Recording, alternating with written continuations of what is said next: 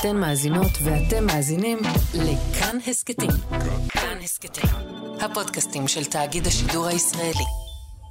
היום בגבוהה גבוהה נתהלך על הגבול הדק בין המוצדק לפסול בזמן לחימה. האם חייל בשדה הקרב שחייב בסכנה פנוי לקבל החלטות מוסריות? מתחילות. גבוהה גבוהה, שיחה פילוסופית על כל מה שבכותרות, עם ויויאנה דייטש.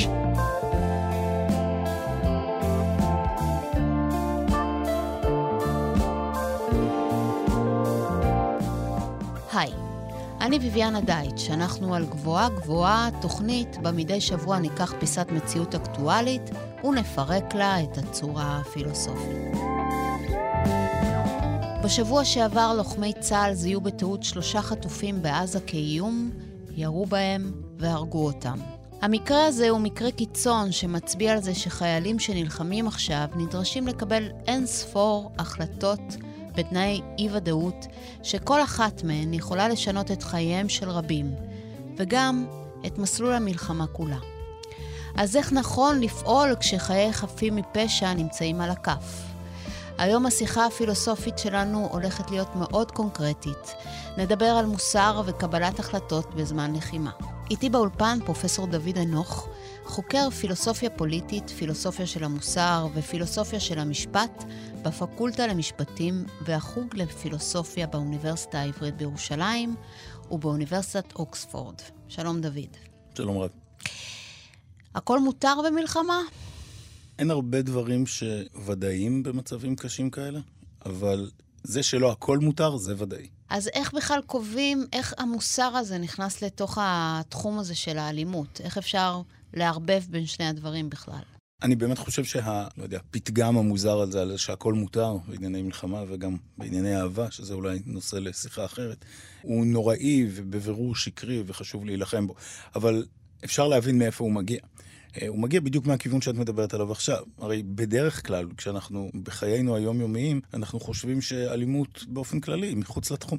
כל האזור הזה של מלחמה הוא אזור מראש שבו שהן כולן מסוג הפעולות שבדרך כלל הן מחוץ לתחום מבחינה מוסרית, לפחות עבור רובנו. אז התחושה הנכונה שהמשפט הזה שהכל מותר מעביר, התחושה הנכונה היא שיש הרבה מאוד דברים שבדרך כלל אין לעשות, אבל בנסיבות קיצוניות של מלחמה ראוי לשקול, ולעיתים גם ראוי לפעול באופנים הללו. זה לא כאילו שתחומים של אלימות הם מחוץ לחלוטו של המוסר, לא כאילו המוסר שותק שם. המוסר מדבר בהחלט, רק שהמוסר מדבר באופנים שרגישים לנסיבות הקיצוניות שבהן את מוצאת את עצמך בנסיבות כאלה. אז איך באמת קובעים מה מותר, מה אסור בזמן כזה?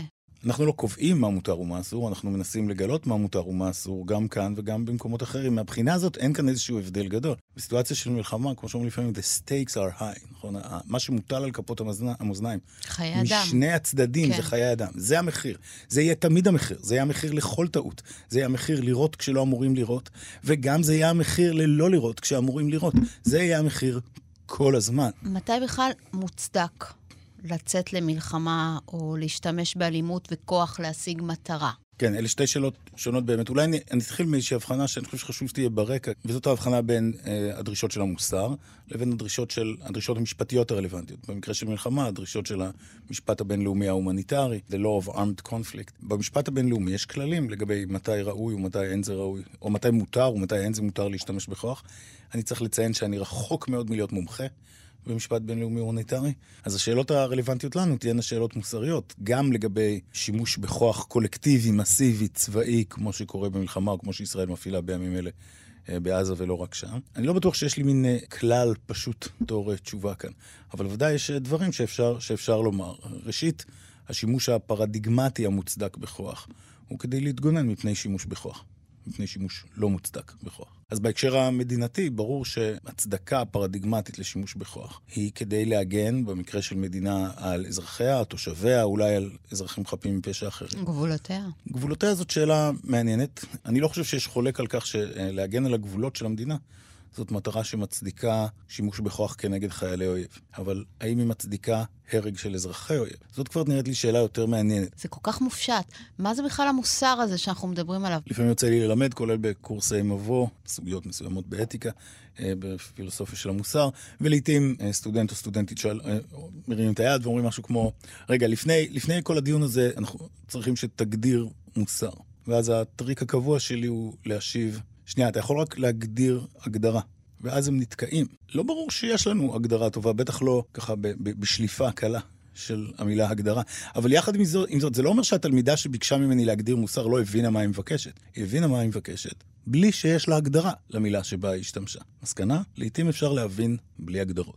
בוודאי בלי הגדרות מפורשות שנמצאות ככה באופן נוח לשליפה.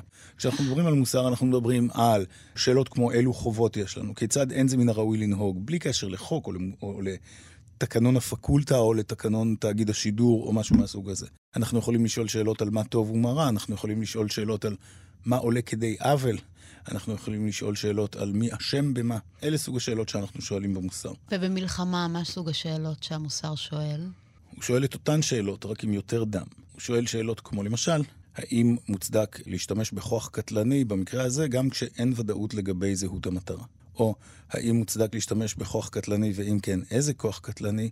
כשמצד אחד יש שם מטרה שהיא בבירור לגיטימית, אבל מצד שני יש שם גם מה שאנחנו מכנים לעתים נזק אגבי. כלומר, אנשים שאינם מטרות לגיטימיות, אבל שאת יודעת, שאת צופה, שאם תפציצי למשל את המפקדה הרלוונטית, גם הם ינזקו, ימותו או ייפצעו, פציעה אנושה או משהו מהסוג הזה. עצם ההבחנה בין מי הוא מטרה לגיטימית ומי הוא לא מטרה לגיטימית, היא שאלה מוסרית מרכזית. אולי צריך להגיד את זה, כי למרבה הצער חלק מהדברים האלה אינם מובנים מאליהם היום בישראל. אפשר לשאול לגבי מחבלי חמאס, האם היא מטרה לגיטימית להפצצה למשל? התשובה היא פשוטה. התשובה היא כן, זה קל, משפטית, מוסרית, אין עם זה בעיה. עכשיו אפשר להרחיב את המעגלים קצת, נכון? מה לגבי מי שאיננו עצמו מחבל חמאס ואיננו איש במנגנון של החמאס, אבל אולי, אני יודע מה, מנהל את החשבונות של סניף קטן של החמאס. זאת כבר הופכת להיות שאלה יותר מעניינת, נכון? מה לגבי מי שהוא מוכר הקפה בקפיטריה במפקדה של החמאס? אם יש כזאת, אין לי מושג. מה לגבי אמו של מחבל החמאס? מה לגבי בנו? מה לגבי הבן של השכן שלו? וכו'. שאלות שאנחנו מתמודדים איתן גם לא בזמן אבל מלחמה. עם חלקם אני לא חושב שצריך להתמודד. בדוגמאות שהתחלתי למנות, אני חושב שחלק מהמקרים, זאת לא שאלה קשה, האם הם מטרה לגיטימית או לא. אמו של המחבל אינה מטרה לגיטימית. בנו של המחבל אינו מטרה לגיטימית. שכנו של המחבל אינו מטרה לגיטימית. המחבל הוא מטרה לגיטימית. מי שתורם כספים לארגון בהקשרים מסוימים יכול להיות מטרה לגיטימית. מי שמבצע תפקיד קצת כמו חייל או חיילת שמשרתים בתפקיד לא קרבי, יכול להיות מטרה לגיטימית. מי שמשרת את המחבל לצורך ההוצאה של הדבר לפועל, הוא גם יכול להיות. אני מסכים, מי שעובד במפעל לייצור אמצעי לחימה. אני לא יודע אם העובד עצמו הוא בדיוק מטרה לגיטימית, אבל המפעל הוא בוודאי מטרה לגיטימית. נכון, לגבי זה אין ספק. אבל הסיבה שאני מתעכב על זה, זה שאנחנו שומעים הצהרות נוראיות, כולל מאנשים בכירים מאוד בממשלה הישראלית, למרבה הבושה גם באופוזיציה הישראלית, שאומרים דברים כמו אין חפים מפשע בעזה, או טענות אחרות שמהן משתמע שכל עזתי הוא מטרה לגיטימית. אלה אמירות שחייבים להתקומם נגדן. הן לא רק פשעים, עצם האמירה היא פשע, אבל בוודאי שפעולה על פיה היא פשע מבחינה משפטית. אלה הפשעים שאנחנו סבלנו מהם בשבעה באוקטובר, שבדיוק אותה משוואה נעשתה כלפינו. זו דרך טובה להמחיש אותם, אבל אנחנו ידענו שעד כמה הם נוראים גם בלי קשר לכך. ואז אנשים מתחילים לדבר איתי על מין הבחנות קטנות כאלה, מה עם ההוא שעזר, אבל באופן מינורי, וזה תמיד אני אומר, אוקיי, יהיו מקרי גבול, לכל הבחנה כזאת. אותו דבר אפשר לעשות גם בצד שלנו כמובן. אבל אפשר להתרכז במי שלא יכול להיות שום ספק בחפותם, ובהיותם צחים כשלג, ואלה ילדי עזה. ילדי עזה הם נקיים וטהורים כילדינו שלנו. לא ייתכן דיון מוסרי רציני, בלי לקבל את זה כנקודת פתיחה. הם לא אשמים יותר, הם לא מגונים יותר, חייהם לא שווים פחות, הם לא חמודים וטהורים פחות מילדינו שלנו. מדינת ישראל בשבועות האחרונים, בחודשים האחרונים, הורגת באופן צפוי לחלוטין אלפי ילדים בעזה. זה נתון. יכול להיות שאפשר להצדיק את זה, אולי תכף נדבר על הדברים האלה. לא, אני רוצה לעצור אותך רגע, ובאמת בוא נדבר בשביל שנוכל להתקדם בנקודה הזאת, נעשה את ההבחנה הזאת בין נזק מכוון לנזק אגבי. נזק מכוון הוא נזק שמי שגורם אותו מתכוון לו או כמטרה, או לעתים קרובות יותר כאמצעי למטרות. אגב, נזק זה הרג. זה לא חייב להיות הרג. אולי ניתן עכשיו דוגמה. בסיטואציה מלחמתית, כשגרימת הנזק היא הטלת פצצה אדירה לתוך מרחב צפוף, ברור שמדובר לפחות במידה רבה על מוות, אז אפשר להתכוון לגרום לנזק, לומר למוות של מישהו, כמטרה. המקרה היותר נפוץ, אני חושב, ועל כל פנים היותר ראוי והיותר מעניין פילוסופית, זה המקרה שבו אנחנו מתכוונים לגרום נזק למישהו, אבל כאמצעי למטרה אחרת. למשל, לפי הדיווחים שאנחנו שומעים, צה"ל מאוד מעוניין בחיסול בחירי החמאס. ההרג של בחירי החמאס, אפשר לחשוב עליו כעל מטרה. זאת נראית לי מחשבה מאוד מאוד בעייתית וגם מדכאת למען האמת. אבל אפשר לחשוב על חיסול בחירי חמאס כדרך להגן על אזרחים ישראלים מפני מתקפות בעתיד. זאת מטרה ראויה, להגן על אזרחי ישראל מפני מתקפות בעתיד. וההרג של בחירי החמאס הוא הרג שאת מתכוונת אליו כאמצעי למטרה הראויה שלך. המטרה הראויה שלך היא הגנה על אזרחייך, ואת נוקטת באמצעים הנדרשים, בכלל זה אמצעים כמו הריגת אנשים מסוימים. זו דוגמה מובהקת של גרימת נזק מכוונת. וכפי שעולה מהדוגמה שהזכרתי כרגע, ברור שגם גרימת נזק מכוונת היא לעתים קרובות מוצדקת. גם מוסרית וגם משפטית, כשהמטרה היא לגיטימית. למשל, כשהמטרה היא מי שנטל חלק בעוולות הנוראות של 7 באוקטובר, וגם מסכן, לצורך העניין, אזרחים בעתיד מעוולות דומות.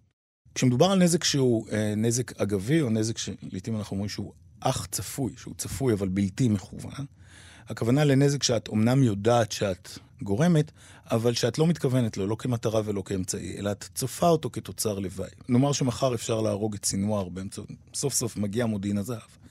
אפשר להרוג אותו באמצעות הפצצה מסיבית, אבל יש לו גם ילדים, והם לידו, ואת יודעת שהם ימות. כלומר, אנחנו לא מתממים כאן. את יודעת טוב מאוד מה קורה. כשאת מטילה פצצה בגודל הזה, באזור כזה, יש לך את אותו מודיעין זהב שיש לך עליו ויש לך גם עליהם. יחד עם זאת, לפחות במקרה המוצדק פרדיגמטית, בעוד שהמוות של סינואר הוא אמצעי לגיטימי למטרה של הגנה על אזרחייך בעתיד, הרתעה וכו', המוות של הילדים הוא לא אמצעי למטרה הזאת. אבל את צופה אותו, את יודעת שהוא יקרה. במקרה הזה, גם במשפט הבינלאומי ההומניטרי וגם מבחינה מוסרית, אני חושב שיש על זה קונצנזוס רחב מאוד, שגרימת נזק צפוי ובלתי מכוון, יותר קלה להצדקה מגרימת נזק מכוון. זה לא אומר שלא דרושה להצדקה, לא כאילו הכל הולך משעה שהנזק הוא צפוי ולא מכוון, אולי נדבר על דרישת הפרופורציונליות, המידתיות בהמשך, אבל יש מקרים שבהם אנחנו מוכנים לסבול מבחינה מוסרית את הנזק, את המוות של ילדיו של סינואר נאמר, כנזק אגבי, אבל לא היינו מתירים פעולה שהמטרה שלה היא להרוג את ילדיו, נאמר כדי ליצור אפקט דמורליזציה כזה שיגרום לו לצאת ממחבואו אז אם אנחנו חוזרים למה שהתחלת להגיד קודם, על כך שהילדים בעזה הם כמו הילדים בישראל, הם לא יהיו לעולם, או לא יהיו אמורים להיות מטרה, אבל יש מקרים, שאולי על זה הדיון, אלו מקרים, יקרה שגם הם ייפגעו. ופה נכנס באמת עניין הפרופורציונליות. מתי אני קובע מטרה, ומתי המטרה הזו כבר גובה מחיר אגבי גדול יותר, וזה עדיין מוצדק. לפני זה, אם תרשי לי, את אמרת שיכולים להיות בכל זאת מקרים שבהם יקרה שהם ייפגעו. אז אני רוצה שתי הערות מקדימות לגבי הביטוי. שבהם אנחנו יודעים שאנחנו הולכים לעשות את זה. זה הבדל חשוב, נכון? אנחנו לא מדברים כאן על תאונות מבצעיות. גם זה קורה, נכון?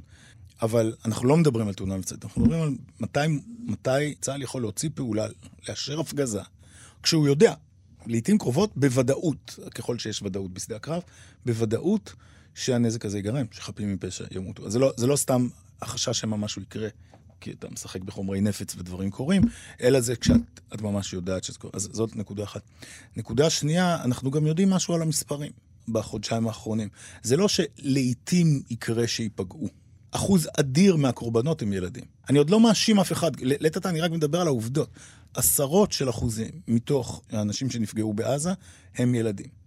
זה נתון. אני לא חושב שאפילו צה"ל חולק על כך. זה לא רק משהו שקורה לעתים, זה משהו שקורה כל הזמן. אולי זה בלתי נמנע. אחוז הילדים בעזה הוא מאוד גבוה, כי יש אחוז ילודה מאוד גדול.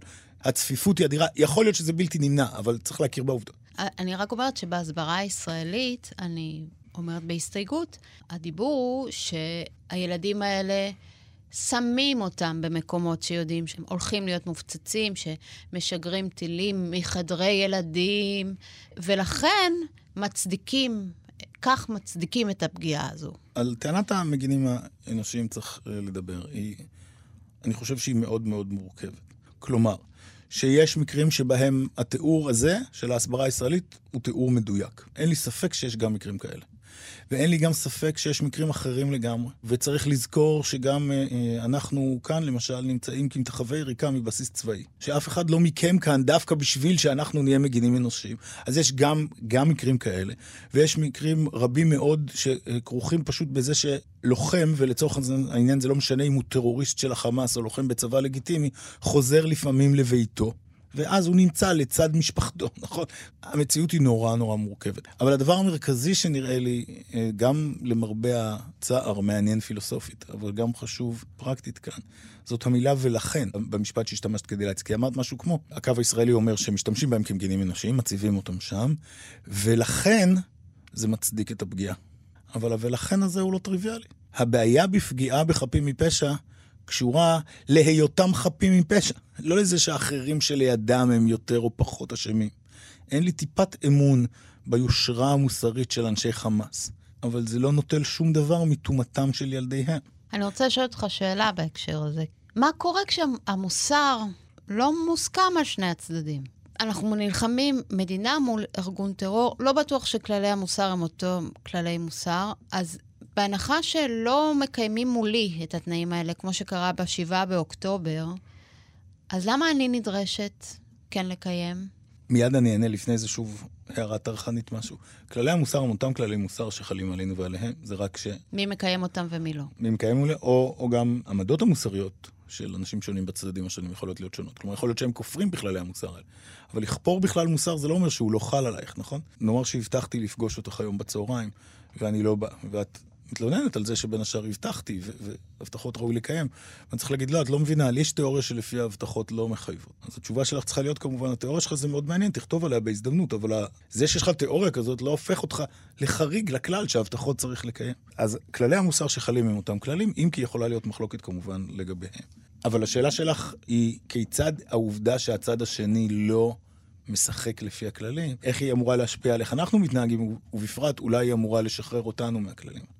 עכשיו, אני חושב שיש כללים שבאמת היגיון כזה חל עליהם. למשל, נאמר שיש לנו, אנחנו מיודדים, ויש לנו מין הסכם כזה שבדרך כלל כשאחד מאיתנו טס לחול, השני מקפיץ אותו לשדה. ואז מתישהו, כשעולה הזדמנות והצריכה הקפצה לשדה, לא מתאים לי ואני לא עושה את זה. ועוד פעם אחת אני לא עושה את זה. ועכשיו אני צריך לנסוע לחול. נראה לי שאת פטורה מהחובה שהייתה לך להסיע אותי לשדה. חובה מהסוג הזה היא חובה שמבוססת על שיקולי הדדיות. כלומר, יש לך החובה הזאת, כל עוד גם לי יש החובה הזאת, ואני נוהג על... כל עוד... את ראוי שתכבדי אותה, כל עוד אני מכבד אותה, משהו מסוג זה. אז יש חובות שיש להן בבסיסן מין היגיון, אני לא יודע אם הסכמי בדיוק, או של הדדיות, או משהו מהסוג הזה. אבל זה לא אמור לבלבל אותנו, או לגרום לנו לא לראות, שיש חובות שאין בבסיסן טענה על הדדיות, או טענה הסכמית. למשל, רובנו חושבים, אני בוודאי חושב, שאין זה מן הראוי לשלול את כל זכויות האדם של פושע. נכון? גם לאסירים יש זכויות. ואנחנו חושבים שגם לאסירים יש זכויות, אפילו אם אלה זכויות שהם עצמם נהגו ואולי עדיין נוהגים לקפח. כי זכויות אדם בסיסיות הם לא עניין של משחק הסכמי או הדדי. אז רק להצביע על כך שהאויב שלנו אינו מחויב לכללים של מוסר בלחימה, עוד לא אומר שאנחנו פטורים. אגב, גם הרקורד שלנו בכללים האלה הוא לא בדיוק מושלם. לאף אחד, אני לא חושב שיש רקורד מושלם בכללים. אבל אין ספק שהוא לא דומה לרקורד של החמאס, או של לפחות חלק מהאויבים האחרים שלנו. אני חושב שהכללים האלה, הכללים שקשורים למשל להגנה ככל האפשר על חיים של חפים מפשע, במהלך סכסוך מזוין, הכללים האלה הם במובהק כללים שאין שום קשר בינם לבין הדדיות או לבין הסכמיות. הכללים האלה חלים בכל מקרה, והם חלים בלי קשר להתנהגות הצד השני. אבל מה נובע מהם לסיטואציה הספציפית?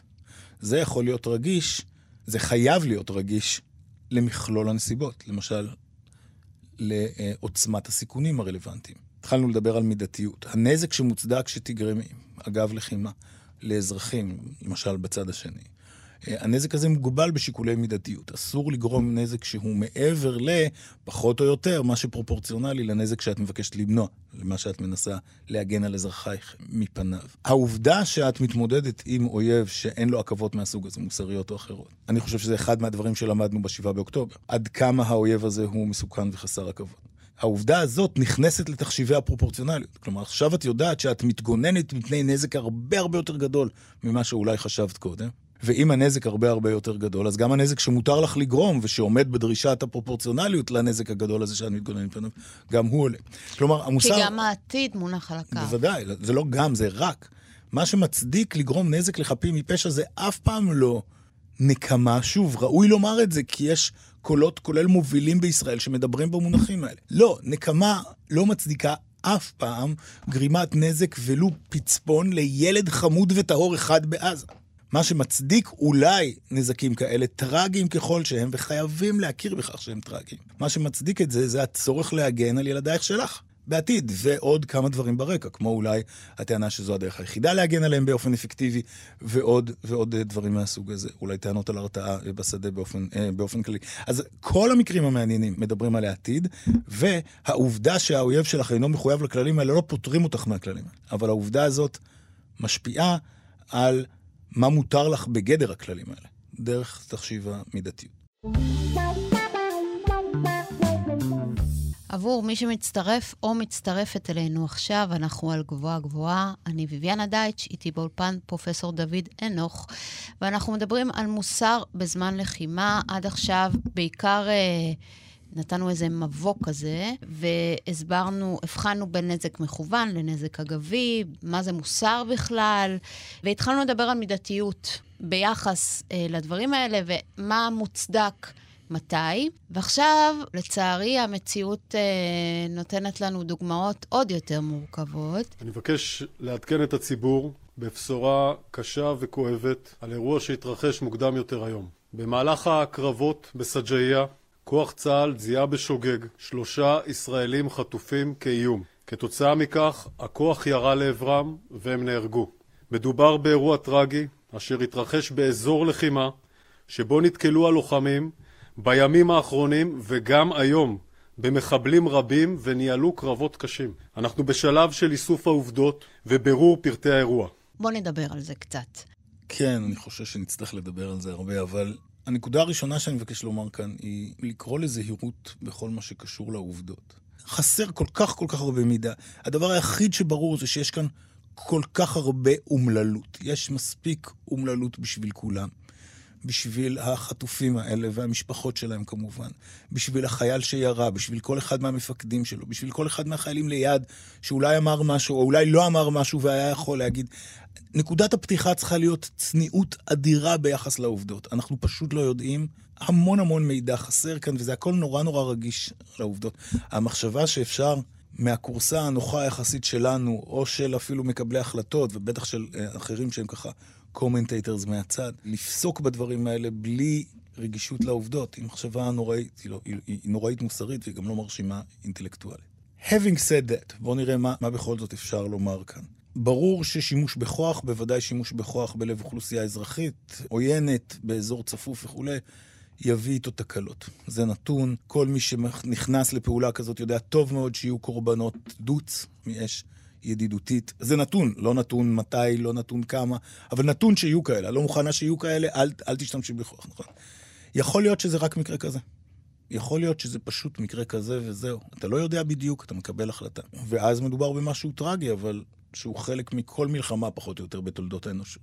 אבל יכול להיות שכן היו כאן דברים יותר מטרידים, התבטאו בעניין כמה אנשים שאני נוטה להאמין שיש להם קצת יותר מידע מילי, יר גולן התבטא בעניין, המוסרל כתב על זה בארץ, שוב, אלה אנשים שאני מחזיק מהבנתם בסוגיות האלה קצת יותר מאשר מהבנתי שלי. אז למשל, אם יש הנחיה כללית, לא לקחת אף פעם שום סיכון, ואם צריך אז לראות בכמה אזרחים שצריך, אזרחי אויב שצריך, כדי לא לקחת שום סיכון לכוחותינו, זאת הנחיה פסולה, בלי קשר לזה שבמקרה האלה היו בכלל ישראלים.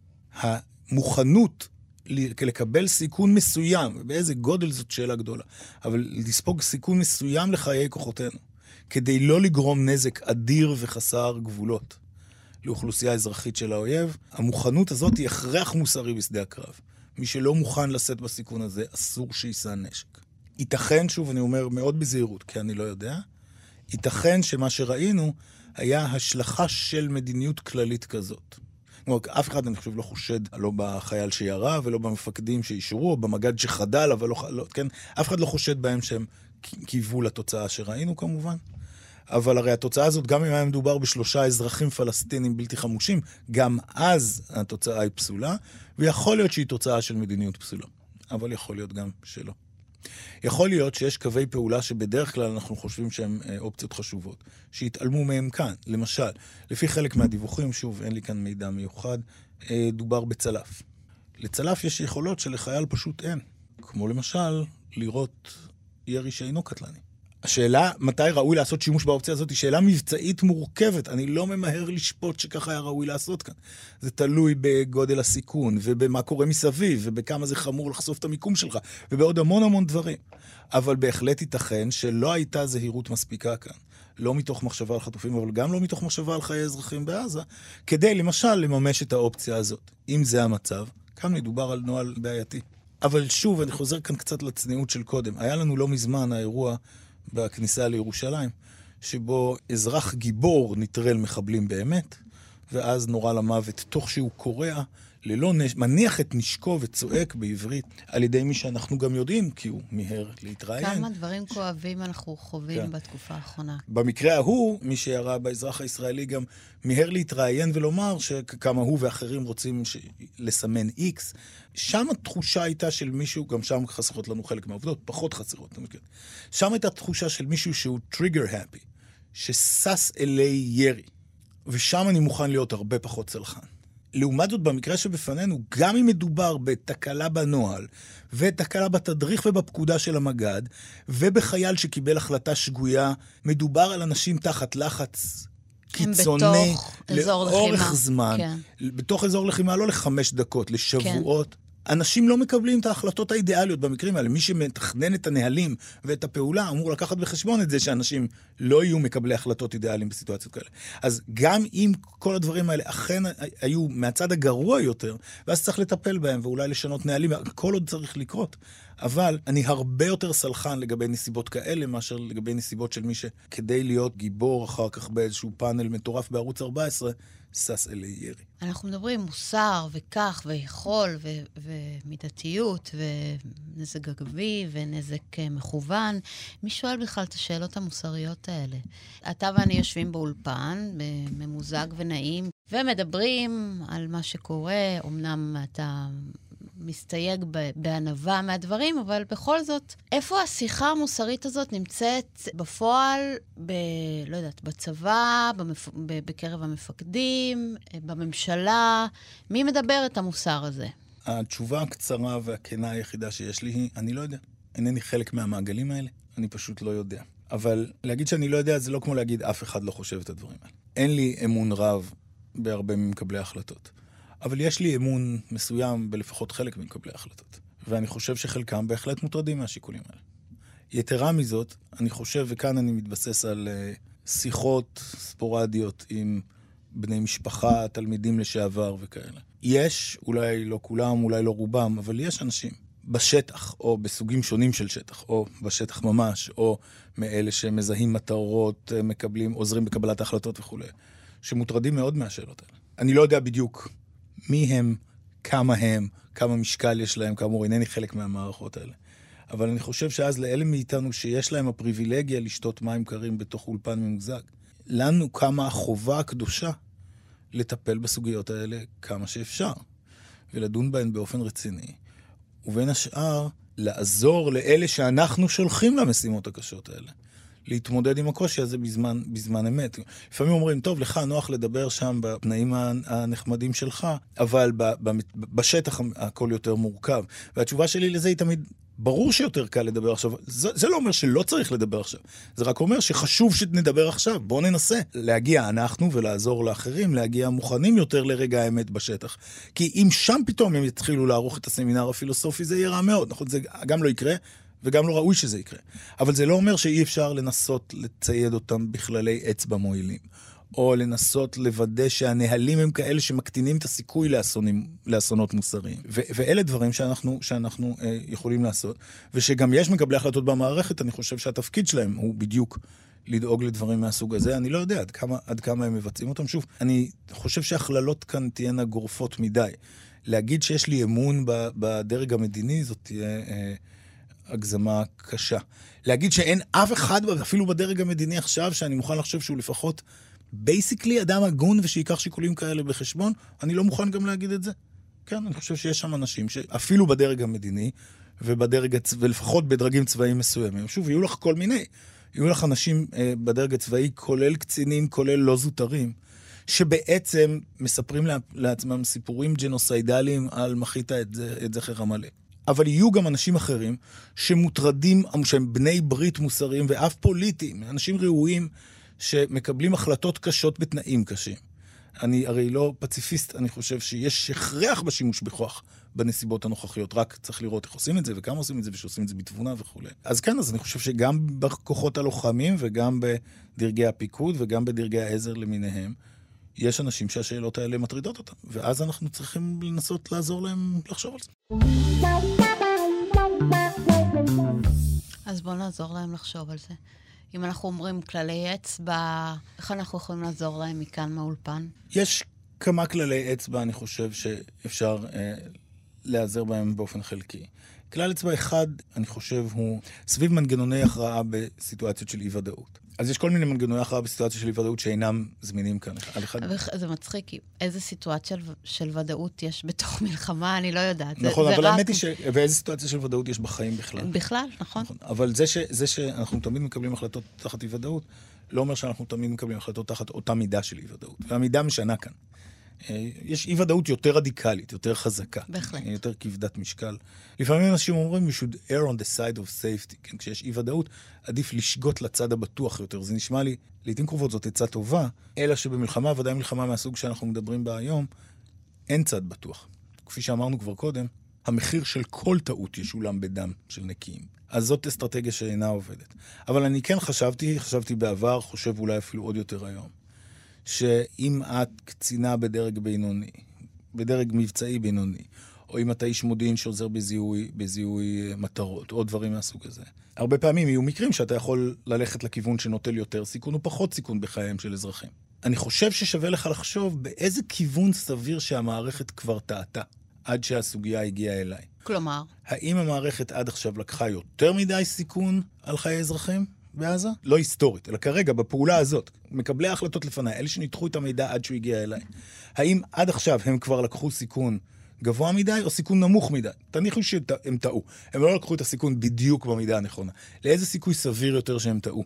אם את חושבת שסביר יותר שהם טעו לכיוון זהירות חסר, כלומר לכיוון גרימת יותר מדי נזק לחפים מפשע בעזה, את צריכה לתקן את הטעות בכיוון ההפוך. אני חושב שזה היום בדרך כלל. אתה מדבר, אנחנו מדברים עכשיו אל החייל, אל המפקד. כן, אני מניח אל המפקד, אבל... אל המפקד. אבל לאו דווקא המפקד האוגדה. מפקד כוח לחימה בזמן... מפקד הסוללה, או איש או אשת המודיעין שמזהים מטרות וכולי. כן, אני חושב שאני אומר את זה מרחוק, שוב, בצניעות שמגיעה מהקורסה, לעתים קרובות, עד כמה שאני מבין, הם צריכים לקבל החלטות שלוקחות בחשבון נזק אגבי. והשאלה, כמה נזק אגבי סביר שיהיה, אבל גם כמה נזק אגבי ראוי לסבול במקרה הזה. עד כמה המטרה חשובה כדי שהיא תצדיק איזה נזק אגבי. ושם לדעתי הם צריכים לקחת בחשבון את העובדה שכל המערכת היום נוטה באופן חזק לכיוון של לגרום הרבה יותר נזק אגבי משאי פעם בעבר, וסביר גם יותר ממה שראוי.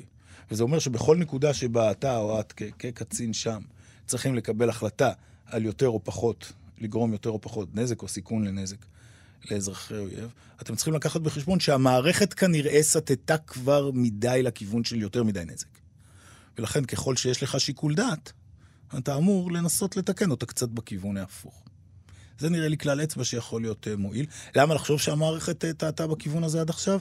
כי יש לנו ראיות לכך. יש לנו הצהרות נורא בעייתיות של חלק מהאנשים במערכת, שאומרים את זה מפורשות. יש לנו נתונים על אחוז הנפגעים שהם חפים מפשע, בהפצצות של החודשיים האחרונים. הנתונים האלה הם, להגיד שהם מטרידים, זה יהיה the understatement of the century, כן? כל הדברים האלה לא מוכיחים בוודאות שהמערכת מאפשרות, אבל אנחנו, כפי שאמרת בצדק, לא בשדה שיהיו בו הוכחות ודאיות.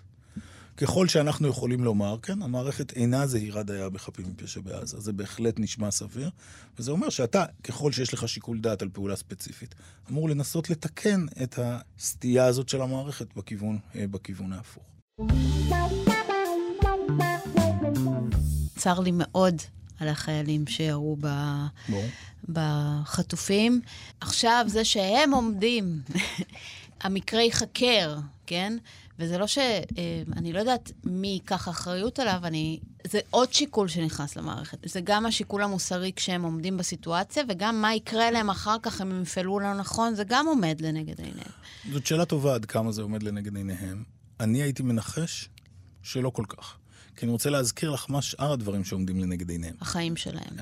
הם נמצאים באמת בסכנת חיים, ועל כל פנים זה בוודאי תמיד נראה להם כסכנת חיים. שוב, שלא כמו בהרבה מקרים אחרים, הפעם גם בצדק זה נראה להם. ככה הם בסיטואציה שבה באמת מדובר בסכנת חיים, ובצד השני מדובר בחיי חטופים שלהם, אבל גם חיי אזרחים. ושוב, חלק מהחיילים האלה לא רוצים להרוג ילדים עזתים יותר ממני. הם פשוט רוצים לחיות, ושהחברים שלהם יחיו, נכון? במכלול כל השיקולים האלה, לחשוב שהשאלה האם יום אחד אתה תצטרך לתת עדות לא נעימה בפני איזה קצין מעצבן. קשה לי לחשוב שזאת מוטיבציה מרכזית, אבל יכול להיות. אגב, אני חושב שגם כאן צריך להגיד, אני חושב שחשוב מאוד לתחקר אירועים כאלה, בעיקר כדי לנסות להפיק לקחים ולשפר, להקטין את הסיכוי לאירועים כאלה בעתיד. אני חושב שזה נכון גם לגבי פגיעה המונית בחפים מפשע עזתים, לא רק בחטופים. צריך לנסות להבין למה זה קרה, איך אפשר היה אולי להתנהל באופן יעיל בלי, או עם הרבה פחות נזק אגבי, כדי ליישם את זה לעתיד. אבל זה לא אומר שהתחקירים האלה צריכים להיגמר גם בהעמדה לדין, ודאי לא לדין פלילי, של חיילים שמקבלים החלטות בתנאים קשים מנשוא. יכול להיות שהיחס הנכון הוא יחס חסר פשרות לגבי הנהלים, לתחקר עד הסוף, לשנות וכו', לצד יחס של הבנה, וחיבוק מקל ככל האפשר, על מי שאין ספק שהאירוע הוא סיוטי מבחינתו בכל מקרה. ושוב, גם אם הוא פעל שלא בתום לב, אני לא חושב שזה המצב במקרה החטופים, אולי במקרים אחרים, גם אם הוא פעל מתוך מוטיבציות פסולות, בכל זאת אנחנו שלחנו אותו לסיטואציה בלתי אפשרית. זה לא אומר שאסור אף פעם להעניש חיילים, ברור שמותר לפעמים מערכת נצלה והרבה פעמים שלא. אולי נכון יותר באמת שהמערכת תלמד. אבל כן. שוב, יש כאן הבדלים. הנה, עוד דוגמה. מקרה אלאור עזריה, שאני חושב שחלק ממה שאנחנו רואים מסביבנו עכשיו הוא מאוד מחיר תשלום אותו. המחירים, תשלום כן. המחירים עדיין על המקרה המזוויע. במקרה ההוא אין שום ספק שלא הייתה רק בעיה של נהלים, הייתה בעיה בראש ובראשונה של חייל עבריין, שחיפש הזדמנות ושמח על ההזדמנות להרוג ערבי שגם באמת ביצע פעולת טרור או פעולת לחימה קודם לכן. ברור שיש מקרים שבהם ראוי שהמערכת תטפל גם משמעתית, גם פלילית, כל הדברים האלה הם נכונים. אבל בחלק מהמקרים שאנחנו רואים, ודאי תחת לחץ אמיתי, אלאור עזריה ירה בלי שום לחץ, זוכרת את סיפור 11 הדקות, כן? כאן אנחנו מדברים על חיילים שנמצאים שבועות, תחת אש וסכנה, סכנת חיים מיידית להם ולכל מי שמסביבם. מנסים לקבל החלטות במצבים האלה וכו'.